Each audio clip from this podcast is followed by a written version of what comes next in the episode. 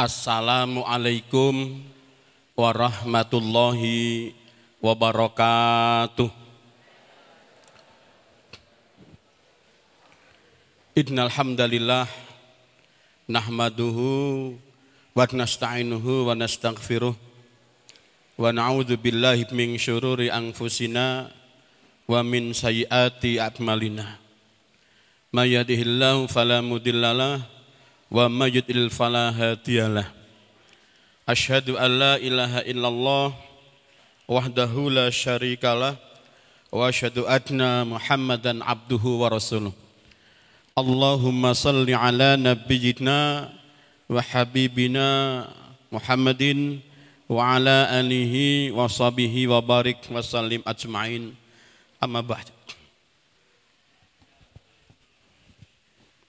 Ahinal kiram Ustadz Yasir juga yang saya hormati pengurus yayasan, ketua yayasan Bapak Ibu, Ustadz, Ustadzah Jamaah yang tidak bisa saya sebut satu persatu Alhamdulillahirabbil alamin dengan rahmat Allah Subhanahu wa taala sore ini kita bisa berjumpa dan ini bukan karena kita sehat. Kenapa? Karena banyak orang yang sehat, tapi dia tidak berangkat. Wonten tiak niku yo sehat, yo sempat ning boten purun mangkat.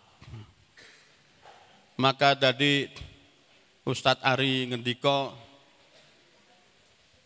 Setan itu tidak akan berhenti. Setan itu tidak akan pernah lelah. La nahum ajmain. Siapa pun selama masih wujudnya manusia tetap akan diperangi walaupun itu gelarnya ustadz, walaupun itu gelarnya kiai, muazin, kaum, khotib, imam, pegawai negeri, pegawai swasta, semua tidak akan lolos dari tipu daya syaitan. Maka jahmarimakumullah dan setan lincah Bapak Ibu. Paling tidak dia akan naik dari tiga perkara itu. Melalui tiga perkara itu dunia ini menjadi bubrah. Harta, tahta, sama apa? Wanita lewat harta setan akan numpang, lewat tahta setan pun akan menumpang, bahkan lewat wanita pun setan akan menumpang. Milo jadmarimakumullah, setan akan menjadikan manusia itu ketika dia numpang pada harta, maka dijadikan indah pada pandangan manusia. Adalah bergelimangnya harta dan itu dijadikan oleh syaitan untuk menjadi tujuan hidup yang utama. Dan kalau itu menjadi tujuan hidup yang utama, Bapak Ibu yang saya hormati, sampai kapan pun kita tidak akan pernah merasakan bahagia. Hawan mutabaun, nuruti hawa nafsunya. Padahal yang namanya hawa nafsu itu nggak ada pernah puasnya. Sampai Allah katakan kalau andaikan kamu punya gunung satu pasti pengen dua. Andaikan sudah punya dua pun pasti kepengen tiga. Itulah kalau orang sudah nuruti hawa nafsu. Tidak akan pernah ada berhentinya, nggak pernah ada marmnya dan nggak pernah ada syukurnya. Inilah jala yang pertama setan akan menggelincirkan manusia lewat harta dijadikan indah lalu menjadi tujuan utama dalam kehidupannya. Ketika manusia sudah harta yang dituju, maka ibadah menjadi kabur. Amal soleh menjadi kabur. Lalu yang utama di sini, Bapak Ibu, eh, lihat apa pun, ting meriki tulisannya metu duit. Milon jo eden tiang engkang tulisannya memiliki netro hartono. Netron niku moto hartono duwiten. Anane meng duit terus naudzubillahi min dalik. Memang Islam nggak melarang umatnya harus jadi orang kaya. Tetapi itu menjadi sarana. Itu kudu menjadi sarana untuk kita lebih dekat pada Allah. Menjadikan sarana supaya kita itu bisa membawa manfaat. Hayrun nas angfahum linas. Maka bagus andaikan kita punya tujuan satu itu. Bapak Ibu, saya pernah ceritakan dulu, dengan beri mungkin atau di lain tempat ini. Hari ini teman saya itu punya motivasi yang hebat. Infaknya hari ini satu bulannya rata-rata di kisaran 100 juta. Dia hanya berdagang tanaman yang ya paling satu kilan gini Bapak Ibu. Tapi omsetnya luar biasa. Dia satu bulan rata-rata 100 juta. Kok tahu? Ya, saya tahu uang saya bagian meneliti waktunya ke mana. Ngecek. Ternyata jamarimakumullah saya tanya, Mas, dan dengan sedekah seperti ini, banyaknya enggak iman? Enggak. Kenapa? Pak, bukankah semua itu titipan? Kalau semua itu titipan, berarti saya enggak memiliki. Itu semua milik Allah Pak, saya hanya dititipi saja. Kalau hanya 100 juta aku bisa, kalau memungkinkan bisa lebih dari itu, saya akan lebih Pak. Berapa jenengan keluarkan tiap bulan penghasilannya? Dua setengah persen untuk wajibnya zakat saya, sepuluh persen sedekah saya. Saya setiap bulan harus keluarkan dua belas setengah persen dari penghasilan saya. Rata-rata di kisaran 100 juta. Karena pernah satu tahun itu saya hitung 1,2 M lebih sedikit. Dan hebatnya lagi Pak, hari ini dia ngumpulkan orang satu desa, diajari cara caranya kerja seperti dia. Sabut ngomong lagi, Mas, jenengan ngelumpuke wong sak kampung ini rawat dipot nanti nek jenengan kesaingan, lalu usahanya ini bangkrut temennya bangkit. Wa ma min dabatin fil ardi illa 'alallahi rizquha. Pak, bukankah rezeki itu sudah diatur sama Allah? Kalau memang jatah saya, nggak akan lari ke mana kok Pak. Bagi saya, harta itu tidak di sini Pak, tapi di tangan. Itu titipan Allah saja. Lalu dia hari ini buat gedung rumah industri senilai hampir 2 miliar. Dan itu ditargetkan juga Pak, ini pun sama nanti penghasilan saya di sini murni semuanya harus untuk umat. Kalau bisa Pak ini saya saat targetkan tiap bulan 100 juta juga. Jadi kami tiap bulan bisa menghasilkan 200 juta untuk kegiatan umat. Yatmarimakumullah. Itulah kalau harta dipegang oleh orang-orang yang beriman, orang-orang yang percaya, orang-orang yang mukmin dan mukminah. Hartanya pasti manfaat. Dan setan paling benci sama seperti itu. Setan paling benci kalau ada orang kok lumane pol-polan. Setan paling enggak seneng kalau ada orang kok hartanya digunakan untuk kemaslahatan. Kenapa? Sebab itu akan menghindarkan azab Allah. Setan tidak mau karena setan punya cita-cita agar semua manusia itu mendapat azab dari Allah Subhanahu wa taala dengan terikungan dia, dengan tipu muslihatnya dia, dengan bisikan yang selalu ada pada diri kita. Ketika dia bersedekah, ketika dia membawa manfaat, maka subhanallah. Setan akan kelabakan. Lah maka jamarimakumullah di dunia ini akan ada empat macam manusia Bapak Ibu. Yang pertama, ada orang yang diberikan oleh Allah, diberi harta yang banyak, tapi nggak punya iman. Ketika manusia itu dikasih harta, dititipi harta, tapi nggak ada iman dalam hatinya, maka harta itu akan rusak. Harta itu akan musnah, harta itu akan habis dengan cara sia-sia. Ketika orang membawa harta tapi gak iman, maka justru maksiat yang dia kerjakan. Yang kedua, ada orang yang diberi harta tapi iman. Harta melimpah, tapi dia beriman, subhanallah. Selamat harta tadi itu. Lalu yang ketiga, baca marimakumullah. Manusia diberikan ujian yang ketiga nggak punya harta, nggak punya iman. Wis kere, ra gelem ngaji, ra gelem ngibadah, galak karo bojone, gaweane mancing terus. Eten mboten Pak tiang ngoten niku. Daerah pundi sing kathah niku. Temanggung ya. Jadi makumullah, mana istri mau betah di rumah? Wes kere melarat rande iman. Mancing terus balik keplek doro. Sing dadi anake bingung lho, bapak kok kaya mene to. Bapakku kok orang genah. Maka yang seperti itu adalah sesuatu yang sangat naudzubillah min dalik. Mending yang keempat, miskin tapi punya iman. Miskin tapi punya iman. Ini masih selamat ya marimakumullah. Milo Bapak Ibu yang saya hormati. Saya nggak tahu yang hadir ini masuk kriteria yang mana. Tapi paling tidak Bapak Ibu, iman itu di bawah. Kalau kita punya harta, iman kita di bawah hartanya manfaat. Kita punya ilmu, kita punya iman, ilmunya akan manfaat. Bagaimana hari ini, hari-hari kita ini dihiasi dengan iman dan ilmu. Tetapi jami'ah dalam surat Al-A'raf mungkin kita sudah hafal semua.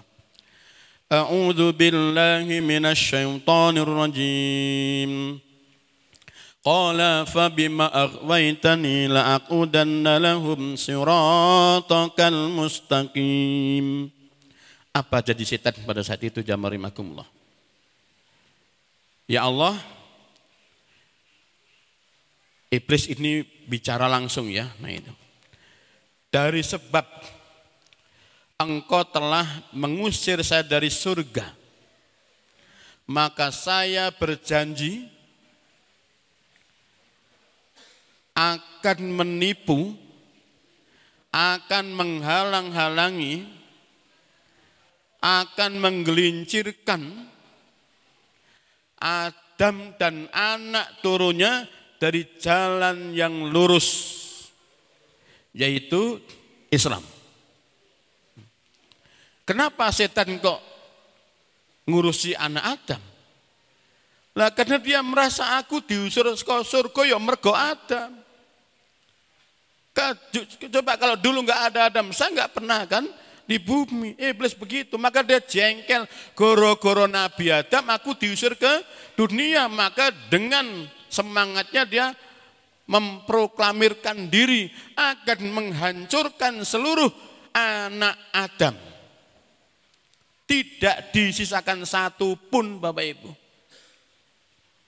Maka jabmarimakumullah ini jadi syaitan saat itu. Maka setan kemudian jamarimakumullah menggoda manusia rano lerene. Setan itu menggoda manusia sepatnya seperti aliran darah. Dia masuk ke dalam tubuh manusia lewat pembuluh darah. Jadi jamarimakumullah maka kalau ada orang kok darahnya lancar, tubuhnya sehat, setan paling nggak seneng. Kenapa Nabi suruh kita itu sehat? Karena setan paling nggak demen sama orang yang sehat. Kenapa? Rumahnya yang ada di pembuluh darah itu nggak nyaman. Jadi jadi marimakumullah, tapi nek eden tiang kok kelentrak kelentru mangan terus. Ya ming ya kon nyambut gawe wegah alasane ra kuat kesel anak ratu peni bojo ratu peni ning omah anane ming ah setan seneng itu yang menjadi target. Harapannya Pak setan itu kalau bisa menjadikan manusia itu mendo kelentrak kelentruk tok. Ngah ngoh delungap delungop pelendas pelendus ingahingi itu seneng. Termasuk kalau sama santri-santri ini setan paling seneng kalau ada santri apa? Ngantuan. Bab salah satu Pak, saya dulu hampir 10 tahun jadi terapis rukyah. Ternyata memang ada orang-orang yang kena indikasi gangguan setan. Yang pertama ngantuan. Jadi kalau Bapak Ibu kok awannya mak turu wahai pengajian ke arep mulai wis turu sik. Nah itu. Barang jenggelek melek takon rung mulai pengajian nih. Nah, Dalu rampung. Nah, itu. Oh ini indikasi. Ngantuan itu indikasi tengah gangguan jin. Makanya ada yang ngantuan di rukyah. Nah itu. Enten niki sing turu. Nah. Masa kalau pengajian malam doanya satu. Bismika Allahumma ahya wa bismika amut. Nah, bab nek bengi mesti akeh turune. Yang pertama jamarimakumullah ngantuan bifudulil manam. Kokean turu. Hati-hati. Yang kedua, setan itu indikasi orang kena gangguan setan itu apa? Malesan. Bifudulil manam. Malesan. Kon ngene males, kon ngene males, kon ngene males. Keset orangnya. Milo nek jenengan pados mantu Bapak Ibu ojo pisan-pisan golek mantu kok tukang turu, tukang mangan, tukang ngomong. Ngalamat niku. Mantu dijak bebrayan rong tahun ngedol sawah sak galengane. Haming makan itu kok mantu kok ming mangan karo turu nak nggih sing mertuane rada judeg ini. Jadi jamarimakumullah orang yang banyak tidur orang yang keset, orang yang senang menghayal. Andai kata nanti saya punya duit, aku harap gawe restoran sing gede nang tengah alun-alun. Nek perlu alun-alun tak tuku sisan. Menghayal Bapak Ibu. Ini adalah orang yang sedang dibuai setan, yaitu apa? Ngalamun. Hati-hati Bapak Ibu. Maka kan Rasulullah nyuruh kalau ada teman mengalami ceblek. Nah itu. Bab dia sedang dipermainkan syaitan. Ngalamun itu eh, stres stadium 2. Nah itu. Nyamari itu. Bab nanti bareng ngalamun arahnya dermimil. Nah, ngomong dewi. Bar dermi juk guyu dewi. Nah itu. Wes guyu dewi, nah itu wes stadium 4. Yuk lungo-lungo katok era tahu ganti, itu udah lima. Nah itu. Nah wis katok ah, wis di stadium itu. Nah itu. Itu wis kentir kuadrat namanya. Nah, Nah ternyata jamarimakumullah, saya pernah dulu ngopeni 12 Bapak Ibu. 12 maaf loh ya. Orang-orang yang stres. Ya kayak orang resi lah. Kemudian kita rawat di rumah, kita tekuni, diobati, ya alhamdulillah tetap gak bisa kemari Bapak Ibu. Artinya tidak bisa pulih, tidak bisa. Obati, obati nanti terlambat, kumat meneh. Saya amati Bapak Ibu, ternyata sama. Plek dengan orang yang kena gangguan jin, Bapak Ibu. Satu ngalamun, dua awalnya emangan bayi ngelehan, nesunan, Bapak Ibu. Terutama jam-jam sore gini nih Pak. Jadi kalau jenengan punya anak, punya suami, punya istri, angger jam 5 sore munggah arep maghrib kok mesti kok jengkel wae ngopo to? Itu indikasi. Itu ada gangguan. Saya dulu waktu seneng merukyah, diundang ke sana kemari itu, saya tanya sama. Sampai jam 5 munggah, hawane mana sumawon? Nggih, Pak. Oh, ya. Terus hawane ngeleh? Nggih. Nesunan? Nggih. Terus cetil? Nggih. Nek ono azan arep mangkat rasa semangat, nggih. Nek maca Quran ngantuk, nggih. Oh cocok. Itu udah udah usah tak tanya lagi. Kamu memang kudu dirukyah. Nah. Ning suwe-suwe kula ora kuat. Karena lama-lama sing jaluk ruyah kok malah ahwat-ahwat. Karena waktu itu kan belum ada perukyah ahwat. Lalu ada yang curhat sampai nangis-nangis. Istri saya sewot. Mas, Arab ngurusi wong klebon setan pengurusi bojone. Saya ya bingung. Nah, itu. Mau ngurusi bojone wajib. Tidak kok sing ini mesake. Nah itu. Kenapa Mbak? Saya barusan ditinggal pergi sama suami saya Pak. Nah, itu. Dan saya sekarang sendirian Pak. Dan saya bingung harus mau apa.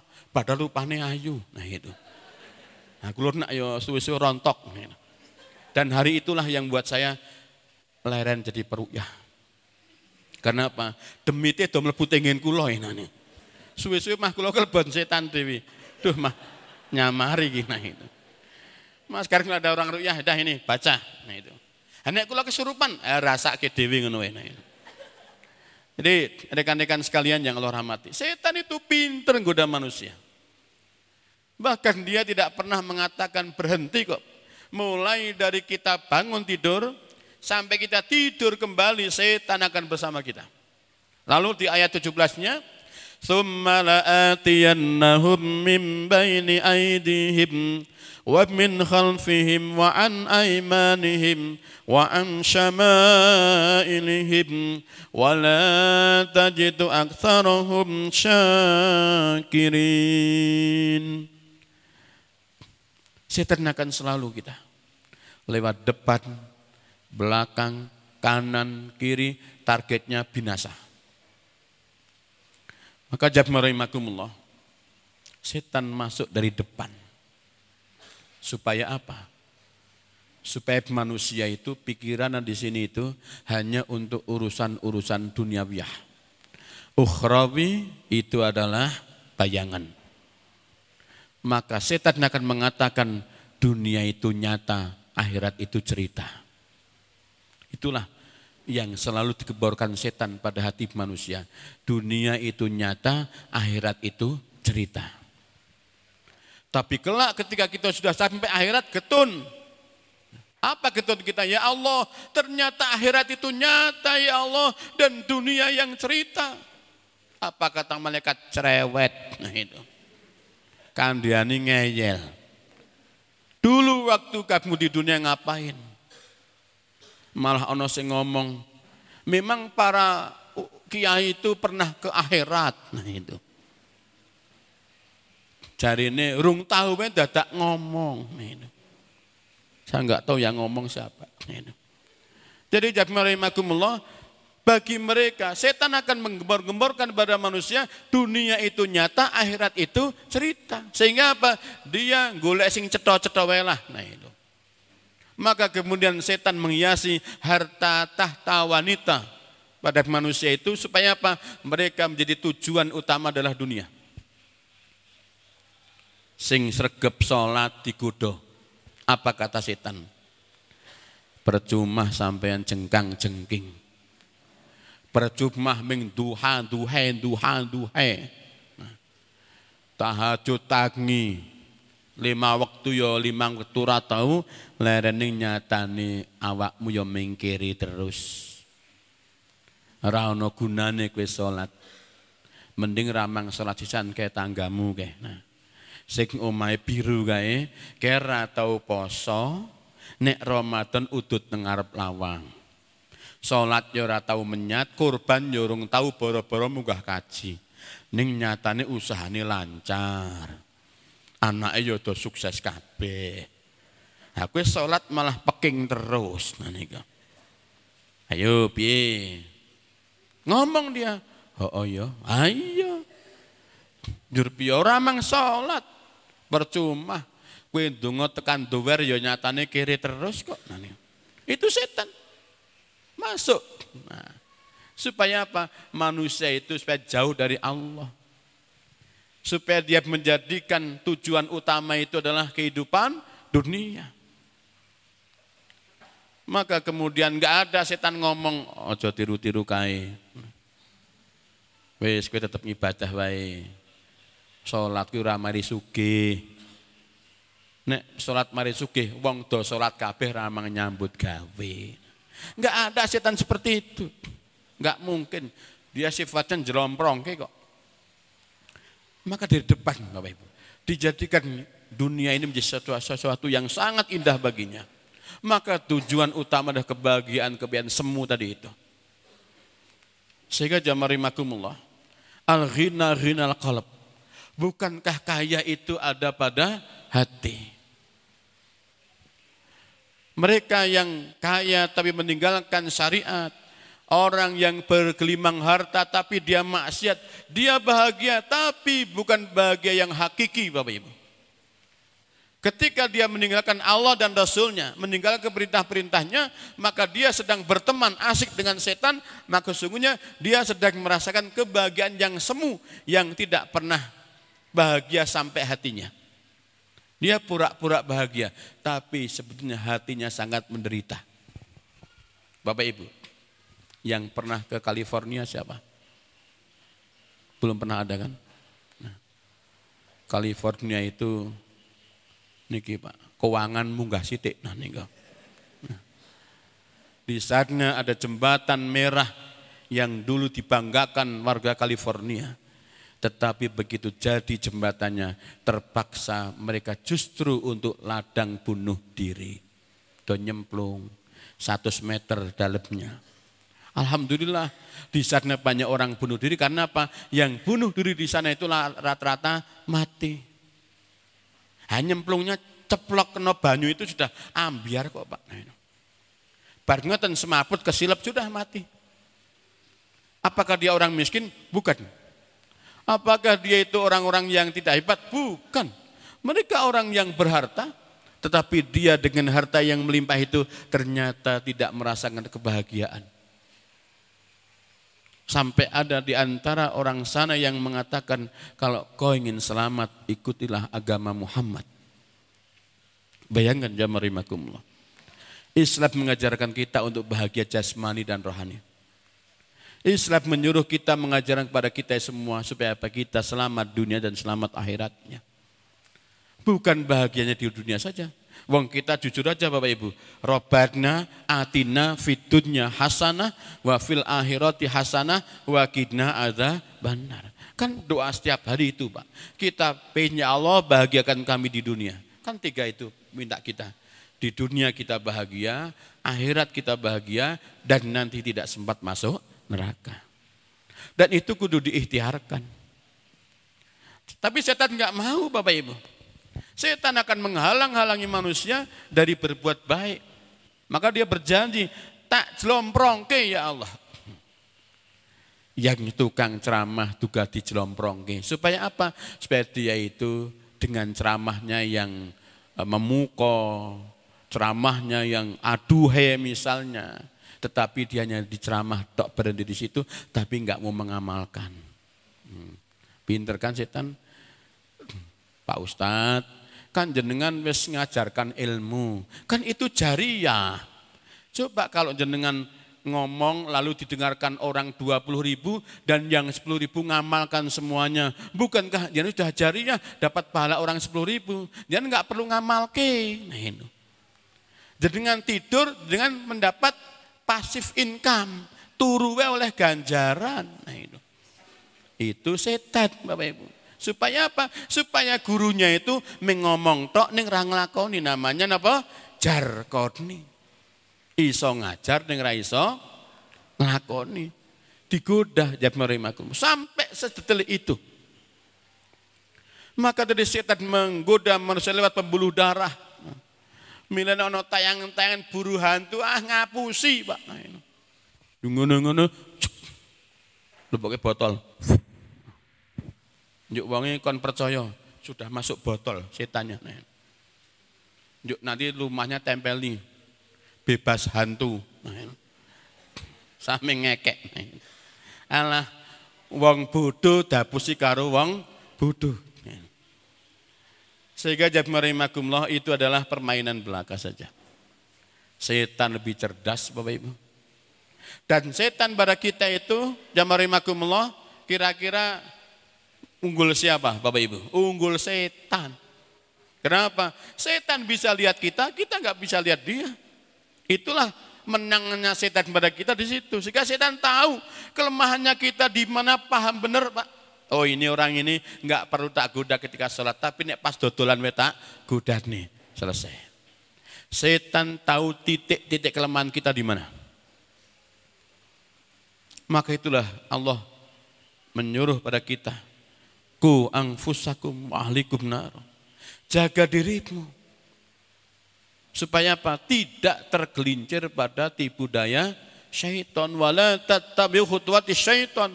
Innahu lakum adu mubin. Musuh yang nyata bagi kita. Sehingga jamarimakumullah ya Allah rahmati. Karena setan saking cerdasnya, saking pinternya, dia sampai tahu kok kelemahan kita di mana. Bahkan sore ini pun setan mungkin nunggoni kita kok Pak. Ono sing sebagian ngomong, wah ngerti yang ini ramangkat ya mau ya nah. Ono bisiki. Ada lagi pengajiannya kok sore yahmene ya jane bengi malah kepenak mangsane gaweane wis ra ono. Weh ke bengi ngomong meneh nang pengajian. Pengajian sing paling pirake esuk. Esuk kan isih do fresh. Ora ono urusan warna-warna. Weh esuk ngomong meneh. Pengajian kok esuk-esuk ya nane. Mangsane wong nyambut gawe mah pengajian. Mbok yo awan. Wis rampungan kabeh. Wei awan pun sama. Itulah bisikan setan yang nggak pernah berhenti. Dia akan mendamai kita, jerumuskan kita dengan cara yang halus. Bapak Ibu. Kalau dunia sudah kecekel jamarimakumullah. Kenapa jamarimakumullah? Dunia yang dia targetkan. Karena apa Bapak Ibu? Ketika dunia sudah ada di depan kita dan kita nggak punya iman akan menutup kepala kita. Saya ketika otak kita tertutup dengan dunia, maka yang muncul adalah hawa nafsunya. Bergejolak ya marimakumullah. Setiap saat kita hanya nuruti keinginan hawa nafsu yang tidak pernah ada maremnya, nggak pernah ada puasnya. La in syakartum la azidannakum wa la in kafartum inna azabi lasyadid. Padahal Allah menyuruh kita supaya apa Bapak Ibu? Harta yang kita miliki, harta yang Allah titipkan pada kita semuanya itu gunakan untuk yang baik sesuai dengan peruntukan yang nitip harta pada kita. Siapa yang nitip? Allah Subhanahu wa taala. Ketika Allah titip pada kita, tapi harta enggak digunakan dengan sebaik-baiknya, pasti yang nitip akan marah. Yang nitip akan marah, seperti tukang parkir Bapak Ibu. Mereka dititipi kendaraan berapapun dijaga. Coba kalau sampai helmnya hilang, yang punya motor pasti marah. Kamu tak suruh parkir, tak suruh jaga. Kenapa seperti ini? Protes. Harta pun sama Ketika nanti harta di sana jamarimakumullah bisa jadi bukan menjadi penolong-penolong kita, tapi akan menjadi laknat-laknat yang Allah berikan kepada kita. Dengan harta kuat, lalu jamarimakumullah, setan akan goda dari belakang. Supaya apa? Manusia tidak koper ngurusi urusan urusan akhiratnya dia tidak punya persiapan untuk bekal pulang ke sana. Padahal jabmarimakumullah, bukankah akhirat itu adalah khalidina fiha abada. Kalau kita akan bahagia, bahagia selama-lamanya di sana. Kalau kita pun akan menderita, bisa jadi nanti akan menderita selama-lamanya. Dunia ini hanya sementara. Ketika Rasulullah SAW mengatakan, Akmaru ummati ma baina sitin ila sab'in. Wa kulluhum man. Usia umatku antara 60 sampai 70 tahun. Tapi jarang yang bisa melampaui itu. Artinya jamari makumullah, ternyata kalau kita melihat siklusnya Bapak Ibu, manusia kan pertama janin, sudah semua. Yang kedua bayi, sudah semua. Yang ketiga anak-anak sudah semua kecuali sing paut-paut ini ya. Nah ini. Yang keempat remaja. Yang kelima dewasa. Yang keenam sudah punya anak dan keluarga. Tinggal satu siklus yang belum kita temui. Siklus yang ketujuh. Apa itu Bapak Ibu? Mati. Nek wis dadi janin, Dadi anak, bayi, bocah, remaja, dewasa, keluarga, punya anak tinggal satu, mati. Maka yang hadir ini Bapak Ibu, ada yang tinggal nunggu satu siklus saja. Yaitu apa? Inna lillahi wa inna ilaihi rojiun. Walaupun yang masih remaja-remaja gini, belum tentu umurmu dawa. Nah itu. Pemuda meninggal gasik ya luwes-luwes saja. Maka tadi yang kedua, ketika depan sudah kena, itu pun setan belum berhenti. Ayo kita serbu dari belakang supaya apa? Mereka enggak ngurusi akhiratnya. Supaya mereka enggak yakin dengan surga, enggak yakin dengan neraka, enggak yakin dengan pahala, enggak yakin dengan amal, enggak yakin dengan malaikat, enggak yakin ketika dia dicatat oleh malaikat semua amalnya. Supaya itu tidak diyakini. Maka dia setan menjadikan manusia supaya enggak yakin dengan itu semuanya. Enggak yakin dengan hari pembalasan, nggak yakin dengan nanti setelah hidup kematian, hisap ah prek, nah itu. Dia akan digoda sampai seperti itu Pak Bapak Ibu. Sampai sedemikian rupa setan itu menggoda manusia supaya tidak yakin dengan semuanya. Maka jami'arimakumullah, ketika ada orang mau niat haji, maka dia goda biar hajinya gagal. Ramang kaji se, butuhatmu sehoke, putumu sesuk mlebu SMK ke bapakne ra ndedit, mosok nggo kaji. Mbok mikir lek ngene. Anake ke isih sekeng. Kuwi tembokmu ya ngurung dilepo barang. Ke kendaraanmu isih kaya mono, mending nggo ngurusi urusan ngomah sik. Nah, setan masuk pelan-pelan. Mau infak pun sama. Pengajian ki sing penting ikhlas infak ora kudu wong sementing ikhlas. Maka kebanyakan orang kalau lungo pengajian sangune siti. Tapi nek nonton pasar malam, wah dompetnya gawa kabeh, putune dijak, pulang entek loro seket, entek tolong atus rakroso pak. Tapi nek pengajian ngelebokke seket, selapan dino kelingan terus. Itulah hebatnya setan. Ketika kita beramal jelek kita dilupakan amal buruknya, tapi ketika kita berbuat kebaikan teringat terus. Supaya apa? Supaya manusia merasa bahwa amalnya sudah cukup. Supaya manusia merasakan, supaya manusia itu merasa bahwa ibadahnya selama ini sudah cukup, bekal untuk pulang sudah cukup. Sementara setan melupakan dosa-dosanya. Dasar kan Bapak Ibu? Sampai seperti itu setan menggoda manusia.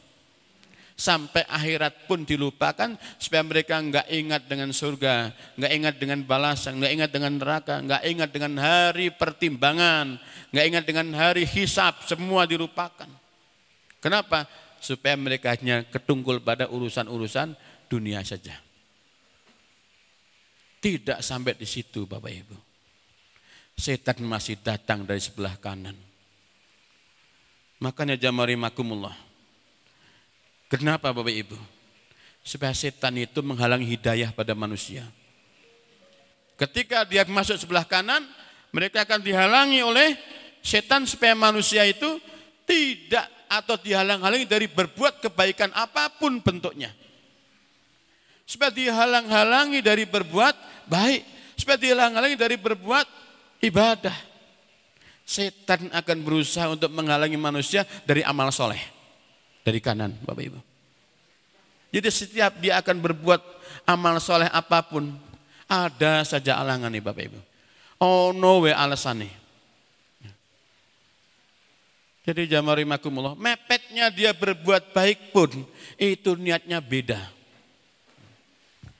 Kadang enten pas kurban nih kok Bapak Ibu nek musim korban niko yo ya ngati-ati. Kabeh kadang kelbon setan. Sing korban wedhuse gedhi. Gitu, saka ngomah tuntun dhewe. Panitiane marani, Pak kula tuntun ke ramang-ramang wis kono balik balik balik balik. Nah, tak tuntun dhewe. Men wong do ngerti nek kurbane paling gedhi. Nah, setan pinter tuntun dhewe men ketok sing kurban kowe. Nek sing nuntun cah cilik-cilik ora ngerti sing kurban sapa. Nek kowe nuntun dhewe nak ya wong do ngerti kurbanmu paling gede. Oh, oh ya iya tuntun. Nah. Sing kurban cilik rapede. Dikon nuntun bocah-bocah yang tuntun kono ngono tuntun tuntun. Kono. Aku ikhlas, aku ikhlas. Nah, apa kata sing kurban cilik? Iseh mending aku kurban cilik ning nak ikhlas. Nah, timbang kae gedhi ning ra ikhlas. Iki meneh jajar rumahku jarene anake sukses kabeh. Ning nyatane yo urung tau kurban. Mending aku cilik-cilik ning isih kurban. Ya kelebon setan. Sing ora kurban ya kelebon setan. Kurban cilik ra ikhlas, gedhi kemlinti, mending aku mahramang kurban sisan. Nah, Didet nah mending ramang kurban timbang ra ikhlas. Sing nampa kurban ya kelebon setan. Jare mbleh 16. Aku ming semene-mene ki panitiane mesti gitu ngumpetke daging. Nah, panitiane semprot. Nah, sing nampa ra syukur mah kelebon setan misuh-misuh. Panitiane sisan muntap-muntap kelebon setan. Ya wis tak rewangi ra nyambut gawe wis ikhlas malah dipaido wis sok meneh aku arep dadi panitia kurban meneh wis kono tak serake mutung Mutunge ya klebon setan. Hebat apa Bapak Ibu? Satu musim kurban ra ono sing oleh ganjaran kabeh. Nah, Panitia nilang ganjarane sing nampa oleh ganjar oleh berkah, sing kurban yodo klebon setan kabeh. Mana sing paling baik? Ramang danak kisan wae. Nah. Itulah hebatnya Bapak Ibu. Hebatnya setan mendelikung manusia itu halus benar. Dan kalau kita nggak kuat, gampang kita itu kena godaan mereka. Maka lewat kanan, manusia apa? Dihalang-halangi berbuat baik dan mepetnya berbuat baik pun supaya apa? Mendapatkan pujian. Nah, min dalik. Lalu yang keempat, setan pun akan datang lagi. Nggak cukup dengan itu. Aku datang lewat sebelah kiri. Untuk apa? kamu datang sebelah kiri. Aku jadikan manusia itu ketika dia bermaksiat itu terasa nikmat. Ketika berbuat maksiat terasa nikmat. Bayangkan Bapak Ibu, nikmat kok nikmat berbuat maksiat. Maka apa? Ketika dia berbuat maksiat tidak ada penyesalan sama sekali. Dan itulah yang Nabi sampaikan 1400 tahun yang lalu. Bencana yang besar buat umatku bukan gunung meletus, bukan tsunami, bukan badai, bukan angin ribut dan sebagainya. Tapi bencana buat umatku ketika umatku berbuat maksiat tapi dia nyaman. Dia berbuat maksiat tapi di sini nggak ada penyesalan. Dia berbuat maksiat tapi nggak deg-degan Itulah bencana yang terbesar buat umatku ketika dia berbuat maksiat tetapi dia biasa-biasa saja. Tenang-tenang saja. Maka Bapak yang saya hormati Imam Al-Ghazali mengatakan barangkali hatinya memang sudah mati. Banyaklah istighfar. Andaikan kamu istighfar pun tidak bertemu dengan Allah, baca Quran. Baca Quran pun kamu nggak ketemu dengan Allah. Sholat. Sholat pun kamu nggak bertemu dengan Allah. Berbuat baiklah. Ketika kamu berbuat baik kok tidak juga bertemu dengan Allah. Mohon ampunlah pada Allah. Karena bisa jadi kamu sudah gak punya hati. Jadi jabmarimakumullah hati ini bisa hilang. Nah, Milo Bapak Ibu yang saya hormati. Kalau kita bayangkan bagaimana setan akan menggoda manusia, nelikung manusia, dia punya cara yang sangat dahsyat, lihe dan terstruktur. Wa ma halaqtul jinna wal insa illa liya'budun. Walaupun Allah sudah menyuruh pada kita semuanya, tidak aku ciptakan jin dan manusia kecuali untuk ibadah. Jin yang tidak ibadah namanya syaitan. Manusia yang tidak ibadah namanya kafir. Maka dua pentolan orang-orang hebat itu kelak akan jadi satu di sana. Setan karo wong kafir dadi siji. Kenapa? Sebab orang yang nggak mau ibadah pada Allah berarti dia orang kafir. Jin yang nggak mau beribadah kepada Allah dia jadi setan. Dan hebatnya apa? Iblis itu mengundang bala tentaranya supaya apa? Menjerumuskan manusia yang menyatakan diri punya iman. Maka tadi saya sempat apa Bapak Ibu? Baca salah satu hadis yang bagus. Salasun la yukallimullahu yaumil qiyamah. Walau zakkihim wala yang duru ilaihim walahum azabun alim. Ada tiga golongan manusia kata Rasulullah yang kelak di hari kiamat Allah akan cueki dia. Dinengkir Gusti Allah. Tidak akan diajak bercakap-cakap. Walau zakihim tidak akan aku sucikan atau tidak akan disucikan oleh Allah. Walau yang duru ilaim tidak dilihat oleh Allah. Walahum azabun alim dan ini ternyata semua adalah kawan-kawannya syaitan, tentara-tentaranya iblis. Siapa mereka yang ketiga itu Rasulullah? Yang pertama Syekhun Zani. Yang pertama ini adalah tentara-tentaranya iblis. Siapa orang yang akan dicueki sama Allah, tidak akan diajak bercakap, tidak dilihat, tidak disucikan, walahum adabun alim dan baginya adab yang pedih. Syekhun Zani orang tua yang hobinya pacaran. Wong tua neng hobinya zina. Na'udzubillahi min dalik.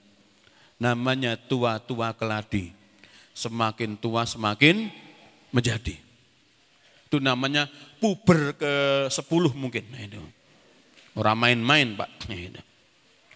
Orang tua yang hobinya zina Nek cah nom nggih ora mending ya. Nah. Ming nek cah nom rada ah rada luwes ya ora penak to Pak nah itu.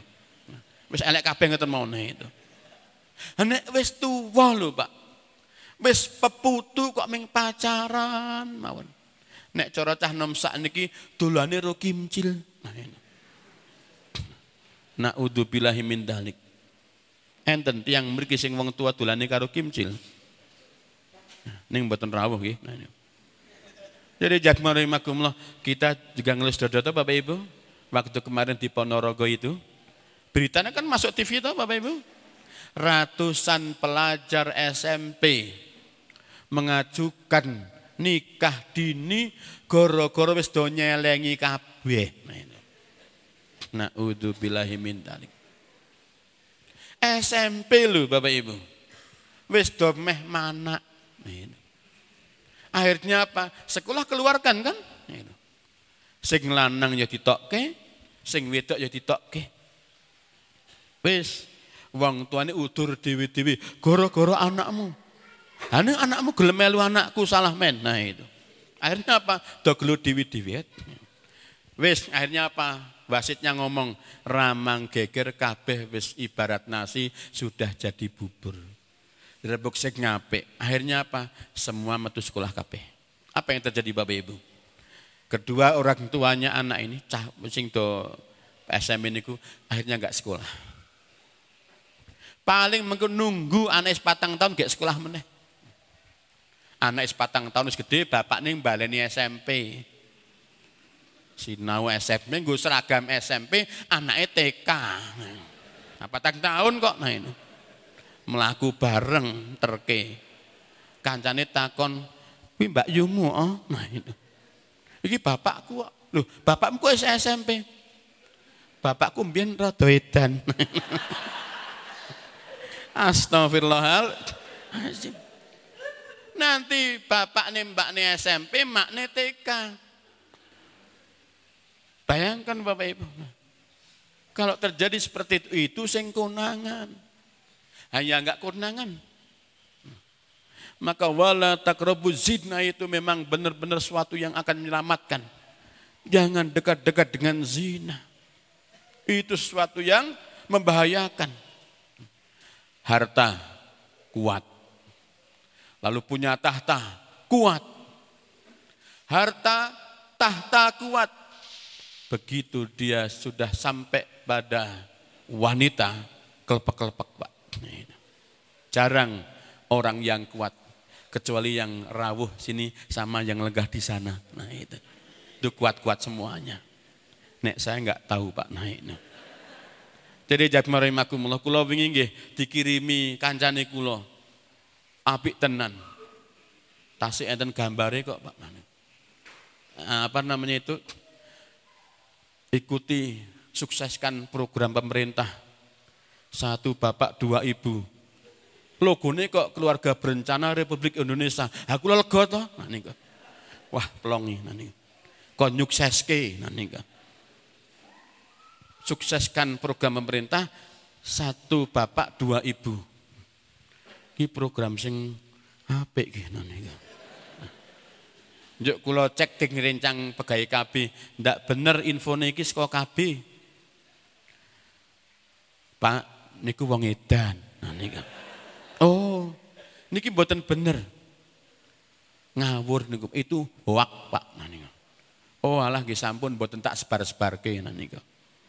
Wong kula ya wedi Pak niku. Mila rahimakumullah. Yang pertama Bapak Ibu, Syekhun Zani. Tiga orang yang dicueki sama Allah, orang tua yang hobinya zina. Jam berapa ini ya? Jadi rahimakumullah, yang kedua, wa malikun. Pemimpin kadzabun yang berdusta. Yang pertama Syekhun Zani, yang kedua wa malikun kadzabun. Seorang pemimpin yang suka ngapusi.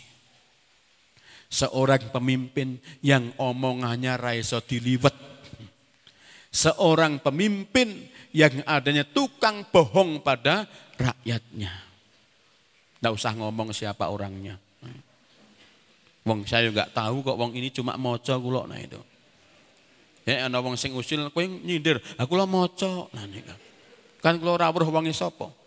Pemimpin itu siapa pun dan pada dasarnya setiap kita adalah kullukum ra'in. Setiap kita adalah pemimpin. Maka jangan jadi pemimpin yang kelak akan dicueki oleh Allah Subhanahu wa taala sebab kita jadi pemimpin anak yang berdusta. Nah, udzubillah min dalik. Pemimpin yang tukang bohong. Mila Bapak Ibu yang saya hormati, kalau jenengan tidak kuat jadi bupati, ramang nyalon bupati. Tidak rakuat. Pertama ya panjen jenengan randidit gitu. Sing nomor kula sak milih ya niku. Maka musproton nah itu. Yang pertama orang yang dicueki dari kiamat adalah Syekhud Zani. Orang tua yang hobinya berzina. Yang ketiga adalah wa malikun kadzabun. Seorang pemimpin yang berdusta pada rakyatnya. Yang ketiga, wa ailun mustakbirun. Yang ketiga, yang menjadi tentaranya setan dan kelak akan dicueki sama Allah? Siapa mereka? Orang miskin tapi sombong. Kere kemelinti. Enten Pak tiang ngoten niku. Nah, gitu. Biar miskin asal sombong. Nah, itu. Naudzubillah minta nek sugih sombong mending Pak ana sing disugahi. Tapi nek kere kok sombong, itu sing meh sombong ke apa anane? Wong katok nyileh, klambi nyileh, sepatu nyewa, mobil yo ternyata rental, kemelinti.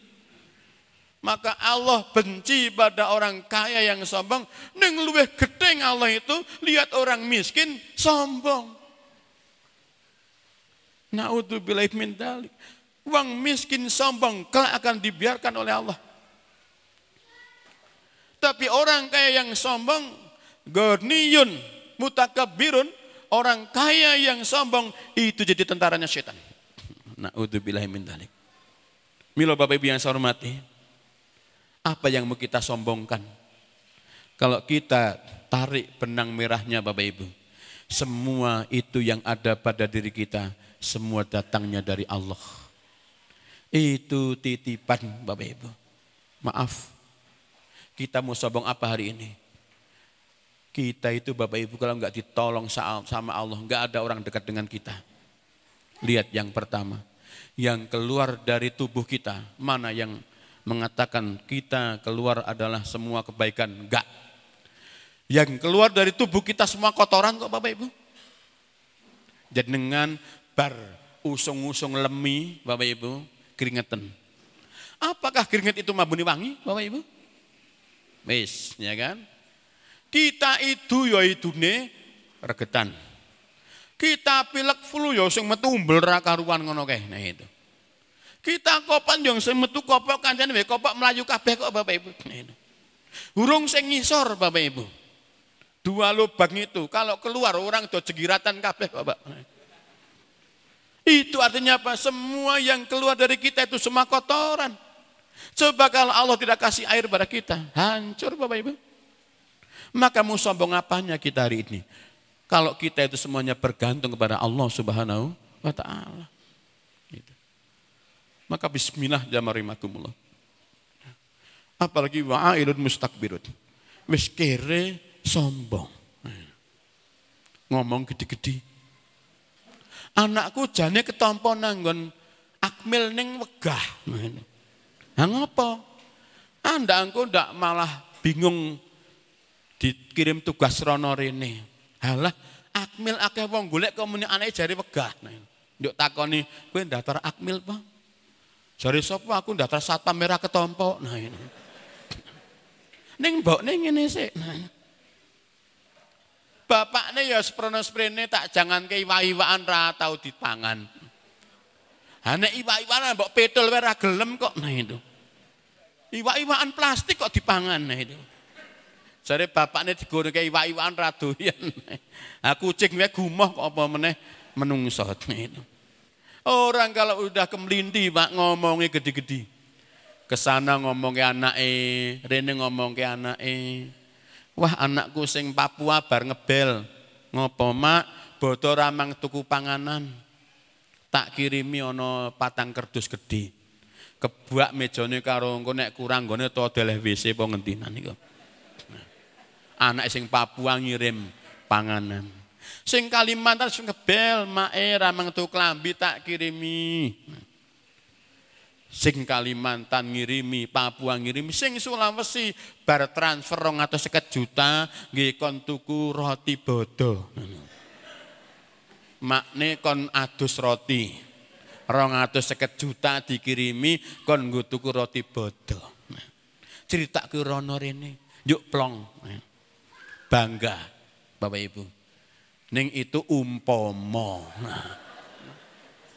Ning wis cerita sih. Nah, sing penting kan biar miskin asal sombong, Pak. Nah, itu. Wis kiri ra sombong mungkin dia gelo, Pak. Nah, itu. Maka ada orang itu terutama ibu-ibu. Rono ameng ngomong ke bojone terus. Nah, ini. Bojone di sing gemati sing wedo, ora tau nesu bojone jebulane le gemati wong ro bojone ora ana mergo duwe wanita lain. Nggih nutupi. Nah, kowe kapok ngono Maka kalau kita itu baik jangan terlalu ditonjol-tonjolkan. Orang tahu nek kita itu sugih ramang tok ke sugiye. Orang tahu aja dengan orang sugih, ambok jeneng kudungan bagor, wong ngerti ke asline sugih. Nah itu. Ramang cerita cerita kini aku suge. Milo kadang nu Bapak Ibu, wong nek suge nanggung kemlinti. Nek suge tenan mah ranggaya. Apa anane nyandang sak kecekele melayu-melayu mau rano wong elek ke. Orangnya suge tenan itu biasanya mah ra kemlinti. Nek suge tanggung, semi sugih ngoten niku. Nah niki malah kementu sepol. Milo jamarimakumullah nate cacing diparani malaikat cing. Kowe dadi cacing ya seneng. Lah kon mboten seneng pripun to malaikat? Wong kula omahe sak pangane dadi siji ting mriki kok. Hmm. Berarti kowe bahagia. Mboten mung bahagia malaikat, terus turah bahagia. Kula omahe nang lemah, panganane ya nang lemah, kon ra bahagia pripun? Ming kula susah malaikat. Susahe napa? Nek ketemu tukang mancing. Lah ngopo? Ha dimutilasi kula ya niku. Bar ngoten diuncal-uncalke niku. Iwak sing ndongake wong ngaji mah dadi pancingi niku. Oh. Kula syukur malaikat timbang dadi lawa. Lah ngopo? Lawa niku rekoso malaikat, metune bengi. Wah, kowe dadi lawa ya susah. Oh mboten. Malaikat kula niku dadi lawa syukur. Lah ngopo? Lah kula kabeh woh-wohan oleh mangan kok malaikat. Ramang dadak ngenteni musim musim. Kula gari mangan ramang golek nika ting supermarket ya ngenteni promo-promo. Ah kesuwen malaikat. Kula pengen klengkeng ada golek klengkeng, pengen anggur golek anggur. Meng loro kula sing radoyan malaikat apa? Klopo kali duren. Kula ora tau mangan klopo, kula ora mangan duren, kula mangan duren bonyok lambene kula niku. Hmm. Berarti kowe bahagia, bahagia malaikat. Mila kula metune bengi. Lah ngopo? Ha nek metune awan kula ming pentungi karo sing diklengkeng niku. Mula kula metune bengi karo Gusti Allah diatur, wae kowe metune bengi wae. Mangsane wong turu kayak dipangani kono niku. Malaikat kula seneng timbang dadi kebo. Ha kok iso? Kebun nika mesake malaikat dipentungi kon megawe terus. Bu, kowe dadi kebo ya rekoso mboten. Kula ramang golek perumahan wis gawe ke omah kok malaikat. Kula ramang nyambut gawe wis daretke. Kula ramang atus pun didusi. Hakon rapi nak pripun malaikat. Kula dadi kebo seneng. Timbang dadi menungso malaikat rekoso. Lah kok iso? menungso niku malaikat menus-menus kakean dosa. Ayu sithik kemayu, pinter sithik keminter, bagus sithik gembagus, sugih sithik wis semugih. Kere sithik kemere. Kok iso? Ha nika enten bantuan-bantuan nika daftar. Dadi wong kere nek ana bantuan. Begitu teko sumbangan, angkat tangan kabeh kiri kabeh. Jadi jadi marimaku niku lho malaikat sifatnya menungso. Ana wong njaluk sumbangan rumangsa kiri, ana bantuan teko dek ya dadi wong kiri. Itu malaikat menungso niku ra ana syukuri. Maka di dalam ayat tadi jamarimakumullah Allah katakan dalam akhirnya wala tajidu aktsarahum syakirin. Maka kebanyakan manusia itu tidak selamat, tidak bersyukur pada Allah Subhanahu wa ta'ala. Maka mari Bapak Ibu yang saya hormati. Fa'alhamaha fujuraha wa. Ingin jadi orang baik ada jalannya. Ingin jadi orang yang beriman ada jalannya. Mau jadi orang yang bubar jalan juga semua ada jalannya. Semua tergantung milih kita Bapak Ibu. Tapi orang yang beriman pasti akan berbeda cara berpikirnya. Maka mudah-mudahan Bapak Ibu yang saya hormati, selama ini yang kita sudah ngaji, kita sudah beribadah, kita sudah belajar, semoga ilmunya manfaat. Bapak Ibu yang rawuh sonten menika mugi-mugi dipun paringi umur panjang, sehat wal afiat, rumah tangga sakinah mawadah warohmah, rizkinya banyak halal toyib dan barokah. Anak turunnya soleh dan solihah, hidupnya istiqomah, dan kelak matinya semua husnul khotimah, dan semoga kita dan anak turun kita menjadi ahlul jannah. Amin ya rabbal alamin. Allahumma ahsin akibatana fil umuri kulliha wa ajirna min khizyid dunya wa azabil akhirah. Rabbi habli minas salihin. Allahumma kwir lil muslimina wal muslimat wal mu'minina wal mu'minat al ahya min wal ambat Rabbana innana amana faghfir lana dzunubana wa qina adzabannar Rabbana atina fid dunya hasanah wa fil akhirati hasanah wa qina adzabannar sallallahu ala nabiyyina Muhammadin. Subhana rabbika rabbil izzati amma yasifun wa salamun alal mursalin walhamdulillahi rabbil alamin Matur nuwun nyun pangapunten kathah lan akhiran. Assalamualaikum warahmatullahi wabarakatuh